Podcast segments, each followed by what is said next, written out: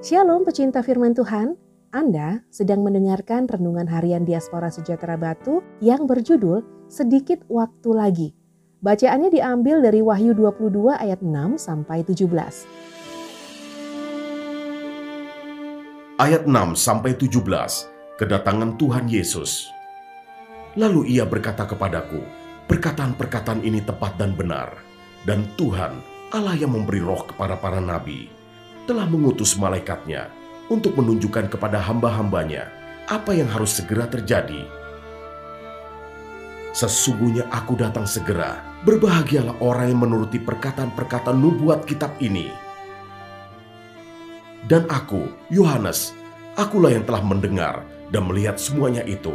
Dan setelah aku mendengar dan melihatnya, aku tersungkur di depan kaki malaikat yang telah menunjukkan semuanya itu kepadaku untuk menyembahnya. Tetapi ia berkata kepadaku, Jangan berbuat demikian. Aku adalah hamba, sama seperti engkau dan saudara-saudaramu, para nabi dan semua mereka yang menuruti segala perkataan kitab ini. Sembahlah Allah. Lalu ia berkata kepadaku, Jangan mematraikan perkataan-perkataan nubuat dari kitab ini, sebab waktunya sudah dekat.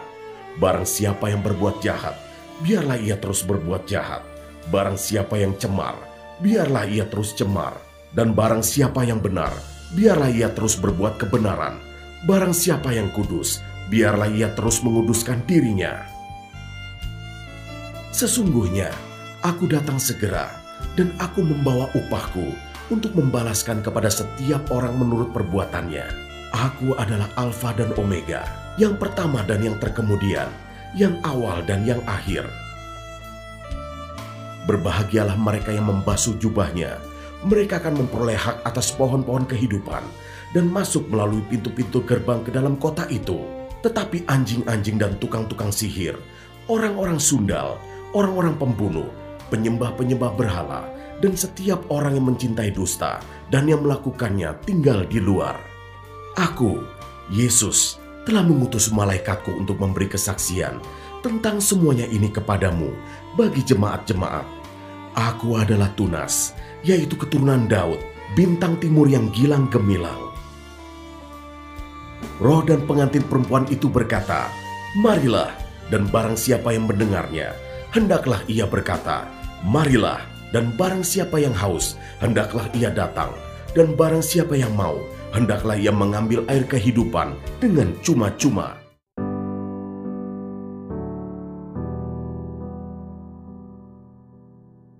Sesungguhnya aku datang segera dan aku membawa upahku untuk membalaskan kepada setiap orang menurut perbuatannya.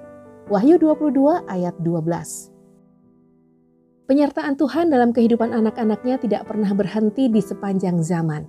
Namun penyertaan Tuhan dalam hidup orang percaya tidak selalu dalam bentuk berkat yang melimpah, tidak pernah sakit, kehidupan yang selalu baik-baik saja, karir yang selalu menanjak atau tidak pernah mengalami kegagalan, segala sesuatu yang diminta orang percaya selalu diberi oleh Tuhan dan sebagainya.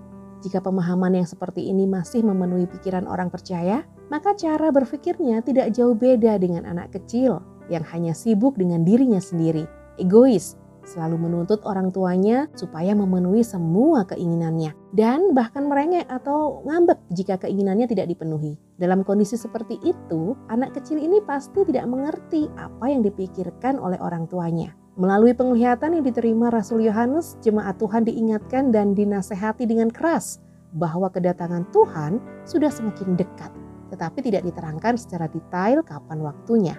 Namun peristiwa ini sudah pasti akan terjadi. Oleh karena itu tidak ada waktu lagi untuk bersantai. Yang harus kita lakukan adalah mempersiapkan diri dengan segera untuk menyambut kedatangan Tuhan selama kita masih berada di bumi. Jangan lagi menggunakan pola pikir anak-anak yang hanya berpusat pada kesenangan diri sendiri saja, sehingga kita tidak mau mengerti isi hati Tuhan. Sebagai orang percaya yang bukan lagi seperti anak kecil, kita harus mengerti isi hati Allah dan mau mengerjakan keinginan Tuhan dengan segera karena waktunya sudah semakin dekat.